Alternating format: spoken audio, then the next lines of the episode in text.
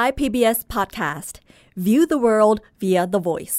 ทุกคนน่าจะทราบกันดีอยู่แล้วนะครับว่าภารกิจอาร์ตมิส3เนี่ยจะเป็นครั้งแรกในรอบกว่าครึ่งศตวรรษนะครับที่จะมีมนุษย์เนี่ยเดินทางไปลงจอดบนดวงจันทร์อีกครั้งหนึ่งนะครับ แล้วก็ในครั้งนี้เนี่ยไม่ได้เป็นการแค่ไปลงจอดแล้วปักธงแล้วก็กลับสู่โลกนะครับ แต่ว่าทางนาซาแล้วก็ทีมนานาชาติในฝั่ง Artemis Accord เนี่ย ก็วางเป้าหมายระยะยาวที่จะใช้ดวงจันทร์เป็นแหล่งสำรวจหาทรัพยากรครับ แล้วก็เป็นจุดรากฐานของการสำรวจอวกาศห่วงลึกในอนาคต รวมถึงภารกิจการเดินทางไปดาวอังคาร แต่ว่าเราอาจจะยังไม่ทราบถึงรายละเอียดกันนะครับว่าอะไรคือสาเหตุที่โครงการ Artemis เนี่ยมันเกิดขึ้นมานะครับในปัจจัยทางวิทยาศาสตร์ แล้วก็จุดที่นักบินอวกาศจะเดินทางไปลงจอดเนี่ยมันมีความสำคัญอย่างไร อะไรคือปัจจัยที่นาซาใช้ในการเลือกจุดลงจอดของโครงการ Artemis วันนี้เต้นจะมาเล่าให้ทุกคนฟังกันครับ Star Stuff เรื่องเล่าจากดวงดาว The Space TH สวัสดีครับ ผมเต้นนัทนนท์ดวงสูงเนินครับ วันนี้เต้นอยู่คนเดียวนะครับปั๊บกำลังทำงานอยู่นะครับ ตอนนี้เลยก็เลยามาอัดพอดแคสต์คนเดียวนะครับ ตอนนี้เนี่ยที่มาที่ไปของมันก็คือเต้นเนี่ยได้เขียนบทความอันหนึงนะฮะเป็นบทความบทหนึ่งเนี่ยลงใน Space TH นะครับ ชื่อบทความเนี่ยว่า สรุปทุกอย่างที่เรารู้เกี่ยวกับจุดลงจอดของ Artemis 3โดยละเอียดนะครับ เพราะว่าต้นเชื่อครับว่าโอเค เราทุกคนทราบกันอยู่แล้วแหละนะครับว่าตอนนี้เนี่ยทุกคนกำลังตื่นเต้นกับภารกิจ Artemis 1ซึ่งเป็นการส่งเอายานเปล่าๆนะครับไปบินโคจรรอบดวงจันทร์นะครับ ในขณะที่ Artemis 2ครับก็จะเริ่มมีการพามนุษย์ขึ้นไปแล้วนะครับ แต่ว่าจะยังไม่ได้ลงจอดนะครับ จะได้ลงจอดกันจริงๆเนี่ยก็คือในภารกิจ Artemis 3ใช่ไหมครับ ทีนี้ ต้นก็ได้รับคำถามมานะครับตอนที่กำลังเล่าเรื่องราวเกี่ยวกับภารกิจ Artemis ให้ทุกคนฟังเนี่ยนะครับซึ่งคำถามน่าสนใจมากนะครับคำถามก็คืออะไรคือสาเหตุที่นาซาเนี่ยอยู่ดีๆ ก็อยากจะกลับไปดวงจันทร์อีกครั้งหนึ่งนะครับ อันนี้คือคำถามที่1นนะครับคำถามที่ 2 ก็คือจุดที่จะเป็นจุดประวัติศาสตร์นะครับ ที่นักบินอวกาศเนี่ยจะเดินทางไปเหยียบอีกครั้งหนึ่งในรอบกว่าครึ่งศตวรรษเนี่ย มันคือจุดไหนนะครับ แล้วในภารกิจต่อ ๆ ไปเนี่ยเขาจะไปลงจุดเดิมหรือเปล่านะครับ แล้วตัว Luna Base หรือว่าสถานีอวกาศบนดวงจันทร์ที่ตั้งอยู่บนผิวของดวงจันทร์เนี่ยมันจะไปอยู่ตรงไหนนะครับ ซึ่งคำถามนี้เนี่ยสองคำถามเนี่ยมันสามารถตอบได้ด้วยการย้อนกลับไปเล่าเรื่องราวทางประวัติศาสตร์เกี่ยวกับการสำรวจดวงจันทร์นะครับ ซึ่งตอนนี้เดี๋ยวเราจะมาค่อย ๆทำความเข้าใจกันครับ จริงๆ แล้วถ้าจะให้พูดถึงเรื่องของการสำรวจดวงจันทร์เนี่ยต้องย้อนกลับไปในยุคอพอลโลเลยนะครับ ทุกคนน่าจะจำกันได้นะครับว่าภารกิจอพอลโลเนี่ยมันเกิดขึ้นมาจากความพยายามในการขับเคี่ยวกันของ 2 ประเทศนะครับ ได้แก่สหภาพโซเวียต แล้วก็สหรัฐอเมริกาใช่ไหมครับ ทีนี้งานด้านวิทยาศาสตร์เนี่ย มันก็เลยเหมือนกับถูกใช้เป็นใช้เป็น priority หรือว่ามีความสำคัญที่รองลงมานะครับ คือเป้าหมายเนี่ยตั้งใจที่จะไปดวงจันทร์อยู่แล้ว แล้วก็เอามนุษย์อวกาศเนี่ยกลับมาสู่โลกได้อย่างสำเร็จนะฮะ อันนี้คือเป้าหมายที่ประธานาธิบดีจอห์นเอฟเคนเนดีเนี่ยพูดเอาไว้นะครับ ซึ่งเราเคยนำมาเล่าให้ทุกคนฟังแล้วนะครับ ในตอนก่อนๆหน้านะครับ ทีนี้เนี่ยงานด้านวิทยาศาสตร์ที่มันเกิดขึ้นกับอพอลโลจริงๆเนี่ยนะครับ มันเกิดขึ้นในช่วงอพอลโลยุคท้ายๆนะครับ ก็คืออพอลโล 16-17 นะครับ ซึ่งในอพอลโล 17 เนี่ยเขาได้มีการเอานักธรณีวิทยานะครับ ก็คือคุณ Harrison Schmitt นะครับ ขึ้นไปกับยานด้วย แล้วก็กลายเป็นนักวิทยาศาสตร์นะที่ไม่ใช่เป็นนักบินอวกาศมืออาชีพ คนแรกบนดวงจันทร์นะครับ ในภารกิจอพอลโลเนี่ยนะครับแน่นอนว่าผลพวงทางวิทยาศาสตร์ที่เราได้มาเนี่ย เราได้ตัวอย่างของหินกับโลกมาจำนวนไม่น้อยเลยนะครับ แล้วก็ส่วนหนึ่งเนี่ยก็ถูกนำมาใช้งานวิจัยนะครับ ถูกนำมาสร้างเป็นตัวอย่างหินดวงจันทร์จำลองนะที่ตอนนี้วิศวกรไทย นักวิจัยของไทยเนี่ยก็พยายามกำลังทำศึกษาอยู่นะครับ แล้วก็ทำสำเร็จไปแล้วด้วยนะครับ ข้อมูลเหล่านี้เนี่ยล้วนแล้วแต่เกิดจากยุคของอพอลโลนะครับไม่นับรวมผลพวงทางด้านเทคโนโลยีอื่นๆ ที่เราเคยเล่าไปเนาะเรื่องของคอมพิวเตอร์เรื่องของอะไรนะครับ ดังนั้นเนี่ย ถ้าจะพูดกันถึงข้อมูลทางวิทยาศาสตร์ของดวงจันทร์ที่เกิดขึ้นในยุคของอพอลโลเนี่ยไม่ได้น้อยแต่ว่าก็ไม่ได้เยอะนะครับ เพราะว่าไม่ได้เป็นเป้าหมายหลักในการสำรวจเท่าไหร่นะครับ ทีนี้พออพอลโลเนี่ยถูกตัดงบนะครับ แล้วก็ยกเลิกไปในที่สุดนะครับ เนื่องจากตอนนั้นเนี่ยสหรัฐกำลังเผชิญกับวิกฤตการณ์ทางการเมืองทั้งระหว่างประเทศแล้วก็ภายในประเทศนะครับ ตอนนั้นก็คือยุคของสงครามเวียดนามนะครับ ใครที่เคยดูภาพยนตร์เรื่อง Forrest Gump นะครับก็ให้นึกถึงสหรัฐในช่วงนั้นแหละนะครับ เป็นช่วงเดียวกันนะครับ ก็มีการประท้วงต่างๆ มากมายนะครับ ความวุ่นวายเกิดขึ้นในประเทศมากตอนนั้นทำให้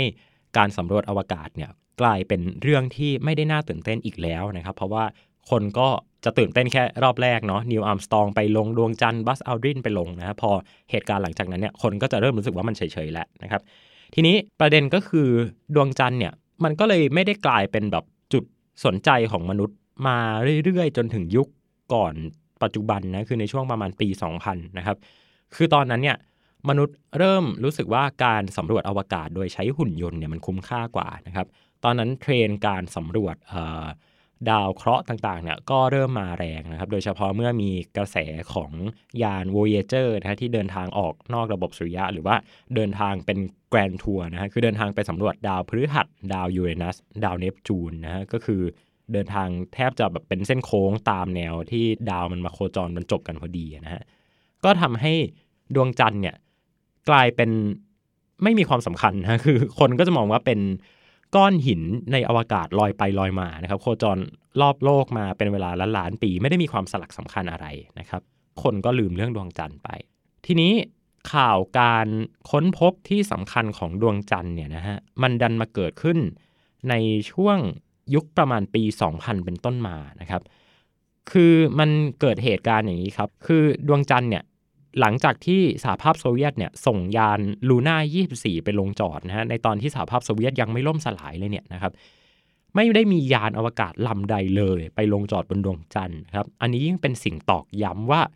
เอ้ย หรือว่ามนุษย์จะไม่ได้สนใจดวงจันทร์ขนาดนั้นนะฮะจะไปสนใจดาวเคราะห์อื่นๆ ในระบบสุริยะมากกว่าครับแต่ก็ดันมียานอวกาศของอินเดียครับก็คือยานจันทรายานนะครับ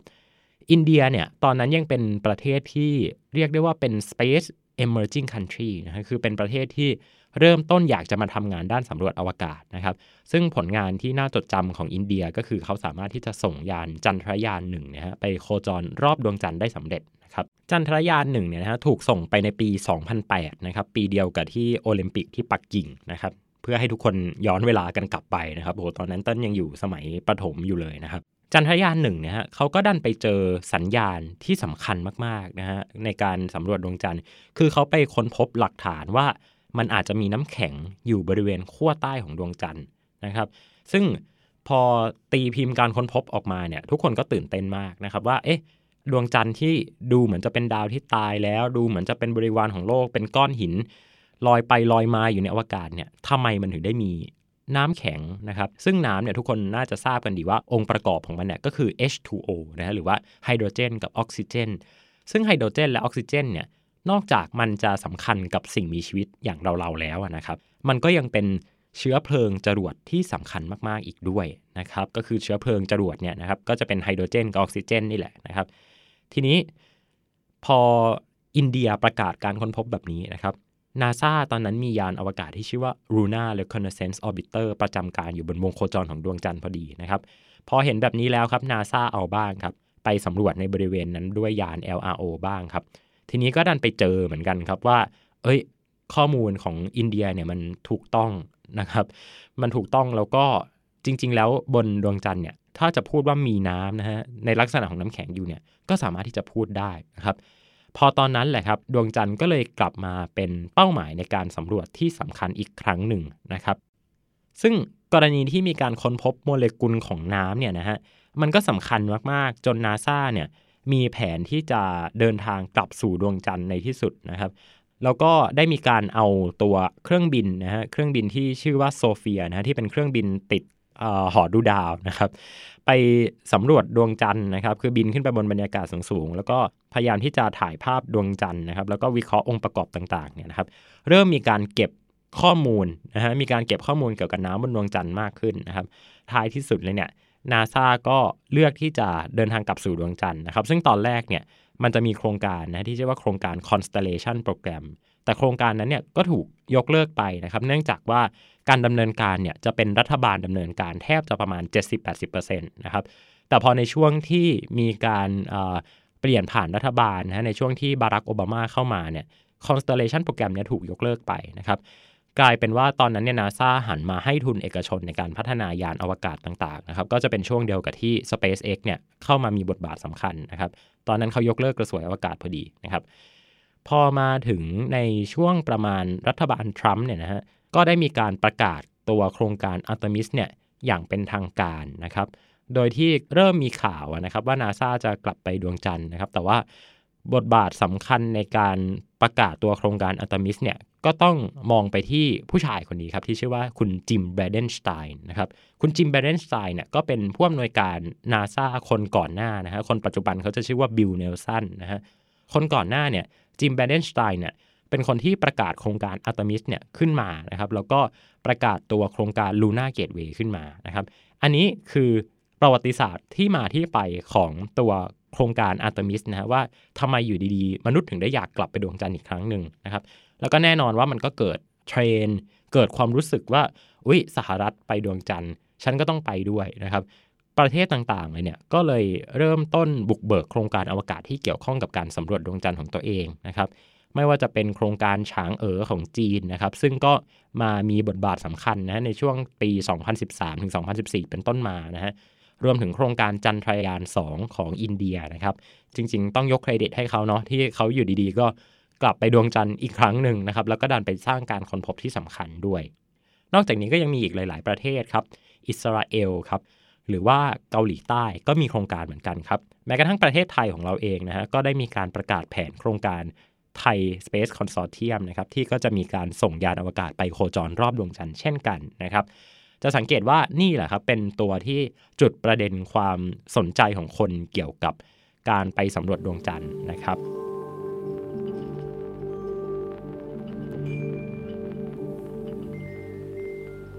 ทีนี้มาถึงประเด็นต่อไปนะครับ เป็นประเด็นที่มีความสำคัญไม่แพ้กันนะครับ แต่อันนี้จะออกแนววิทยาศาสตร์หน่อย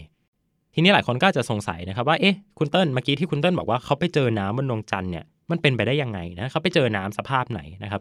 ดวงจันทร์เนี่ยมันไม่มีบรรยากาศเนาะอันนี้ทุกคนทราบกันดีนะครับ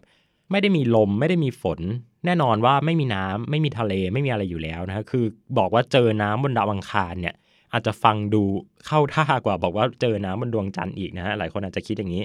ซึ่งก็ถูกต้องครับ การเจอน้ำบนดวงจันทร์เนี่ยเป็นเรื่องที่ทำให้นักวิทยาศาสตร์เนี่ยตื่นเต้นมากๆนะครับคือนักวิทยาศาสตร์เนี่ยเขาก็บอกว่า เอ๊ะ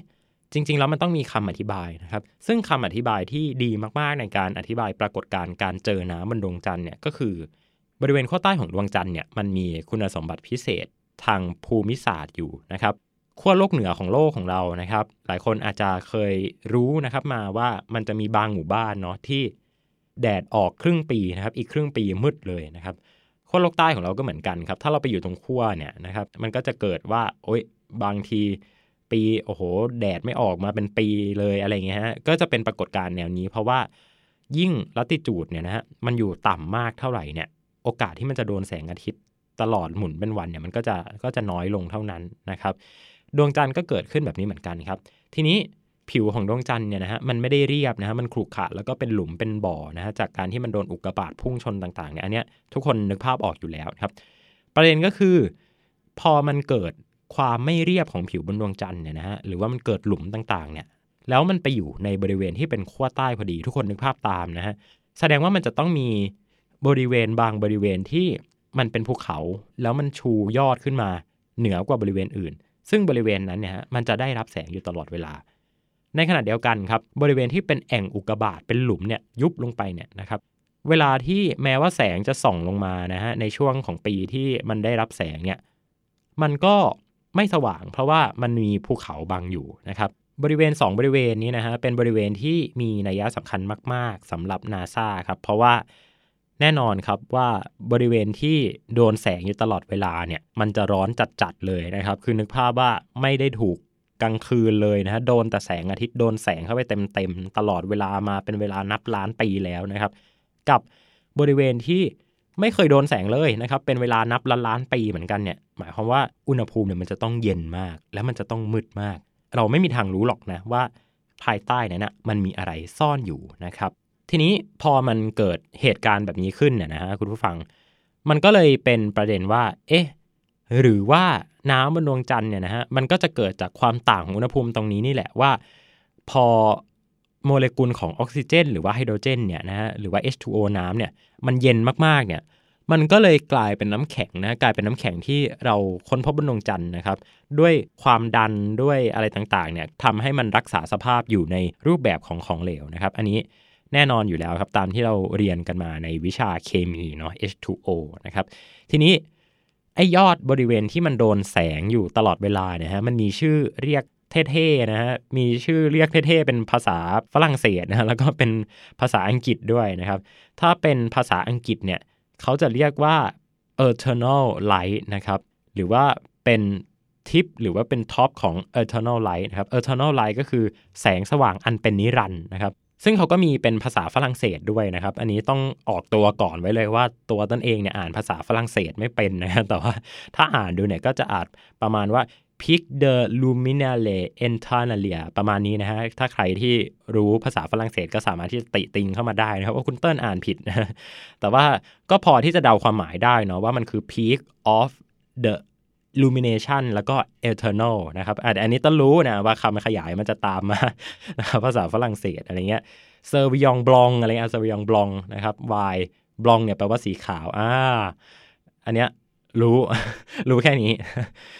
ซึ่งไอ้ปรากฏการณ์แบบนี้นะฮะนี่แหละคือเป็นสาเหตุว่าทำไมมันถึงได้น่าสนใจนะครับ ส่วนไอ้บริเวณที่ดำมืดลงไปเลยนะฮะภาษาอังกฤษเขาจะเรียกว่า permanently shadow crater นะครับคือเป็นหลุมที่ เป็นเงาอยู่ตลอดเวลานะฮะ permanent ก็คืออยู่ตลอดเวลานะครับปากกา permanent อะไรเงี้ยนะฮะ ซึ่งหลุมที่มันน่าสนใจมาก ๆ เลยเนี่ย หลุมหนึ่งนะฮะ มันชื่อว่าหลุม Shackleton นะครับ Shackleton เนี่ยเป็นชื่อของนักสำรวจ ทางภูมิศาสตร์คนหนึ่งนะฮะที่เขาชื่อว่า Ernest Shackleton นะครับเป็นผู้ที่สำรวจทวีปแอนตาร์กติกาในช่วงประมาณปี 1910 ถึง 1921 นะครับแล้วก็เสียชีวิตระหว่างที่เดินทางสำรวจด้วยนะครับ ก็ได้รับเกียรติครับ ให้นำชื่อเนี่ยมาตั้งเป็นหลุมอุกกาบาตครับแล้วก็ข่าวล่าสุดนะฮะที่เพิ่งประกาศออกมาเลยเนี่ยนะครับเมื่อไม่กี่สัปดาห์ที่ผ่านมาก่อนโครงการอัตมิสหนึ่งเนี่ยทางนาซาครับเขาก็ได้ประกาศแคนดิเดตนะครับ ของหลุมลงจอดนะครับ จุดลงจอดที่อัตมิส3จะไปลงจอดนะครับ ซึ่งชื่อที่เขาประกาศมาเนี่ยมันก็มีหลายบริเวณด้วยกันนะครับ แต่ทั้งหมดทั้งมวลเนี่ยนะฮะล้วนแต่เป็นบริเวณขั้วใต้ของดวงจันทร์หมดเลยนะครับ แล้วก็อยู่ใกล้ๆกับบริเวณของหลุม Shackleton นะครับ แล้วก็จะมีหลุมอื่นๆนะครับ หลุม Haworth หลุมต่างๆ บนดวงจันทร์นะที่อยู่ใกล้กับขั้วใต้ของดวงจันทร์มากๆนะฮะ ก็เป็น เป้าหมายเดียวละกันของการลงจอดก็คือไปยังไงก็ได้แค่ไปถึงขั้วใต้ของดวงจันทร์นะครับ ซึ่งชื่อตัวอย่างของหลุมทั้งหมดเนี่ยฮะต้นก็ได้ list เอาไว้แล้วในบทความของ Space TH นะครับก็สามารถที่จะไปอ่านกันได้ครับ ซึ่งจริง ๆ มันก็ไม่ได้มีนัยสำคัญอะไรหรอกครับนาซาเขาก็พยายามจะเลือกจุดที่ปลอดภัยนะฮะแล้วก็ดูน่าสนใจที่สุดนั่นแหละครับ แต่ว่าโดยรวมแล้วเนี่ยทั้งหมดทั้งมวลก็เกิดมาจากเหตุผลว่านาซาเนี่ย เขาต้องการที่จะไปสำรวจจุด 2 จุดนี้แหละฮะคือจุดที่แสงส่องสว่างตลอดเวลา กับจุดที่เป็นหลุมอุกกาบาตที่แสงจะไม่มีทางส่องไปถึงได้เลย เป็นเวลานับล้านปีนั่นเองครับ ทีนี้ครับความสนใจของดวงจันทร์นะฮะโดยเฉพาะบริเวณขั้วใต้ของดวงจันทร์เนี่ยก็เป็นที่สนใจนะครับ ยาวไปจนตลอดเวลาช่วงของภารกิจอัลตมิสนะครับ แม้ว่ามนุษย์เนี่ยจะเดินทางไปลงจอดบนดวงจันทร์สำเร็จเรียบร้อยแล้วนะครับ แต่ว่า การตั้งถิ่นฐาน การตั้งอะไรต่างๆเนี่ยก็จะเน้นอยู่ที่ขั้วใต้ของดวงจันทร์เป็นหลักนะครับ อันหนึ่งที่ต้นว่าน่าสนใจมากๆ แล้วก็อยากกิบยกมาเล่าให้ทุกคนได้ฟังกันนะครับ ก็คือวงโคจรของสถานีอวกาศนะครับที่ชื่อว่า Luna Gateway นะครับซึ่งทุกคนก็น่าจะคุ้นชินนะฮะได้ยินจากในพอดแคสต์หลายตอนนะครับ วงโคจรของตัวสถานีอวกาศ Luna Gateway เนี่ยนะฮะ เขาจะออกแบบมาให้มีลักษณะเป็นวงรีสูงมากนะครับ คือสถานีอวกาศนานาชาติของเราเนี่ยเขาจะโคจรเป็นวงกลมเนาะก็คืออยู่ที่ความสูงประมาณ 400-500ถึงกิโลเมตรนะครับ แต่ละจุดเนี่ยห่างก็จะห่างเท่ากันนะห่างจากโลกเท่ากันเป็นวงกลม แต่ตัวลูน่าเกตเวย์เนี่ยเขาออกแบบวงโคจรให้มันเป็นวงรีมากๆนะครับ จุดที่อยู่ใกล้ดวงจันทร์มากที่สุดเนี่ย อยู่ใกล้เพียงแค่ 100 กิโลเมตร เท่านั้นเองเหนือผิวของดวงจันทร์นะครับ ซึ่งใกล้มากๆนะฮะในขณะที่จุดที่อยู่ห่างออกไปเนี่ยนะฮะอันเนี้ยห่างออกไปหลายล้านกิโลเมตรเหมือนกันนะครับ ซึ่งซึ่งมันห่างมากนะครับ มันเป็นการเข้าไปใน Deep Space เยอะมากครับ ทีนี้ถามว่าไอ้จุดที่ห่างเนี่ยมันมีนัยยะสำคัญยังไงนะครับ มันมีนัยยะสำคัญตรงที่ว่าบริเวณที่มันห่างเนี่ยมันเป็นบริเวณของขั้วใต้ของดวงจันทร์อ่า ทีนี้หลายคนเริ่มเก็ตแล้วนะครับ เวลาที่วัตถุต่างๆเนี่ยมันโคจรอยู่บนวงโคจรเนี่ยนะฮะจุดที่มันอยู่ห่างออกไปจากวงโคจรนั้นนะครับตามกฎของเคปเลอร์แล้วเนี่ยกฎแห่งคาบนะครับใครเรียนฟิสิกส์มาหยิบมาใช้นะครับ ตามกฎแห่งคาบแล้วเนี่ยบริเวณที่มันโคจรห่างออกไปไกลมากๆเนี่ยมันจะมีระยะเวลาการโคจรที่ยาวนานกว่า พูดตรงๆ ก็คือมันจะวิ่งช้ากว่านะครับช้ากว่าเข้ามาในวงในนะครับ ดังนั้นพอเขาออกแบบวงโคจรอย่างนี้แล้วเนี่ย มันหมายความว่า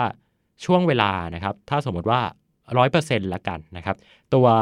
ลูน่าเกตเวย์เนี่ยจะมีวงโคจรอยู่เหนือท้องฟ้าของบริเวณขั้วใต้ของดวงจันทร์เนี่ยประมาณ 70% 80%เลยนะครับ จะมีแค่ไม่กี่ช่วงนะครับที่เข้ามาในจุดบริเวณที่เป็นจุดใกล้ดวงจันทร์แล้วก็ถูกเหวี่ยงออกกลับไปที่จุดเดิมนะฮะคือก็จะโคจรวนอยู่อย่างนี้แหละครับ สาเหตุที่เป็นแบบนี้ก็เพราะว่านาซาเขาต้องการให้ตัว Lunar Gateway เนี่ยมันเชื่อมต่อนะครับการ connection หรือว่าโคจรอยู่เหนือฟ้าของบริเวณ lunar station ที่จะอยู่บนผิวของดวงจันทร์เนี่ยตลอดเวลานะครับในขณะเดียวกันก็คอยทำหน้าที่ relay สัญญาณกลับให้ทีมภาคพื้นโลกเนี่ยสามารถที่จะเก็บข้อมูลนะครับ แล้วก็รู้ข้อมูลครับว่านักบินอวกาศบนดวงจันทร์เนี่ยเขาทำอะไรกันอยู่นะครับ แล้วก็มีการติดต่อที่ แทบจะตลอดเวลานะครับ เพราะว่าแน่นอนว่าเราคงไม่อยากที่จะมีช่วงเวลาที่แบบเป็น black out นะฮะก็คือไม่สามารถที่จะติดต่อกับภาคพื้นโลกได้นะครับ ก็จะฟังดูน่ากลัวนิดนึงนะครับ ซึ่งถ้าเราไปตั้งในบริเวณเส้นสูงสุดของดวงจันทร์เนาะหรือว่าตั้งในบริเวณที่มันจะต้องหมุนนะฮะอันเนี้ยมันก็จะยากที่จะมีการติดต่อได้ตลอดเวลา แม้ว่าจะมียานรีเลย์นะฮะคือมันต้องไปรีเลย์ไกลมากๆนะมาจากด้านหลังของดวงจันทร์ซึ่งก็ ไม่ฟังดูไม่ค่อย practical เท่าไหร่นะครับนาซาก็เลยเลือกที่จะวางวงโคจรของ Luna Gateway เนี่ยให้เป็นแบบนี้เพื่อสนับสนุนการสำรวจบริเวณขั้วใต้ของดวงจันทร์ให้ได้เต็มที่ที่สุดนั่นเองครับผม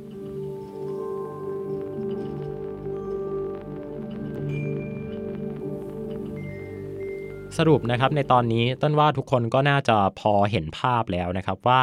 อะไรครับคือเหตุผลที่ทางนาซาเนี่ย มีความสนใจในการกลับไปดวงจันทร์อีกครั้งหนึ่งนะครับ ซึ่งก็เป็นการสปาร์คความสนใจให้กับนานาชาติเช่นเดียวกันครับ ในขณะเดียวกันครับเราก็ได้เรียนรู้นะครับว่าจริง ๆ แล้วเนี่ยการที่เราบอกว่าไปสำรวจขั้วใต้ของดวงจันทร์เนี่ยนะฮะมันไม่ใช่การอยู่ดีๆ จิ้มเอาว่าฉันจะไปสำรวจตรงนี้นะครับ หรือว่าโอ้ตรงนี้มันน่าไปสำรวจจังเลย เพราะว่าชื่อมันเท่นะไม่ใช่แต่ว่า มันเกิดจากการค้นพบที่ต้องย้อนกลับไปเมื่อปี 2008 เลยนะครับของตัวยานอวกาศที่โคจรรอบดวงจันทร์ในยุคนั้นที่ดันไปเจอความเป็นไปได้ในการค้นพบน้ำแข็งบนขั้วใต้ของดวงจันทร์ครับ และแน่นอนว่ามันก็นำมาสู่ภารกิจอาร์ทิมิสในที่สุด และในอนาคตครับก็แน่นอนว่า การสำรวจทรัพยากรบนดวงจันทร์เนี่ยก็จะเป็นเรื่องที่สำคัญมาก รวมถึงก็ได้มีการนำศาสตร์นะที่ชื่อว่า ISRU หรือว่า In situ Resource Utilization เนี่ยมาปรับใช้นะครับเพื่อที่จะให้มนุษย์เนี่ยสามารถที่จะสร้างความยั่งยืนนะหรือว่า sustainable เนี่ยตัวเองเครื่องจักรเครื่องมือต่างๆ แล้วก็เชื้อเพลิงสำหรับยานอวกาศและจรวดต่างๆเนี่ยบนผิวของดวงจันทร์ได้โดยที่พึ่งพาความช่วยเหลือจากโลกให้ได้น้อยที่สุด เป็นการเตรียมความพร้อมสู่ภารกิจสำรวจอวกาศห้วงลึก โดยเฉพาะการเดินทางสำรวจดาวอังคารในอนาคตครับ วันนี้ผมเต้นนัทนนท์ดวงสูงเนิน ลาทุกคนไปก่อน สวัสดีครับ Star Stuff เรื่องเล่าจากดวงดาว The Space TH